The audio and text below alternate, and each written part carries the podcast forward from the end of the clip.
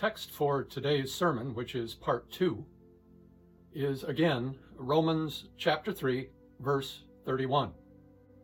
Do we then overthrow the law by this faith? By no means. On the contrary, we uphold the law. In Sermon 35, we learned how it is possible to void the moral law, that is, the Ten Commandments. Now let us see how we rightfully fulfill the law. Firstly, we fulfill the law when we preach the whole gospel, regardless of who hears it. We proclaim both the required inward motive and the outward action. We reveal the spiritual meaning of God's moral law, which produces holiness. We preach the importance of holiness even though it is hidden from the wisest unbelievers and many Christians. We preach the promises and the judgments of God, even if it offends.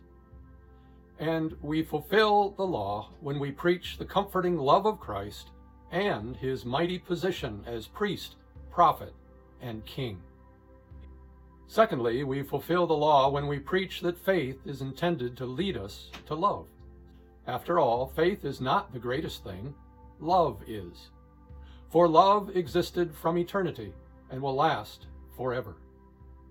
Adam had no need for faith, for he saw God face to face. Love was actually first.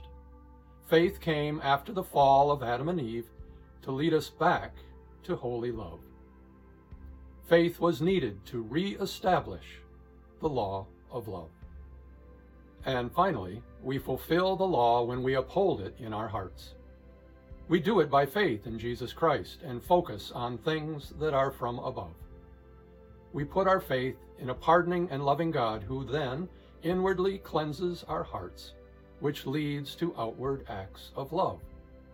Thus, faith working by love fills us with goodness, righteousness, truth, and light. Therefore, let us not sin because we are under grace, and do not put out your light of faith give glory to God, and walk with joy.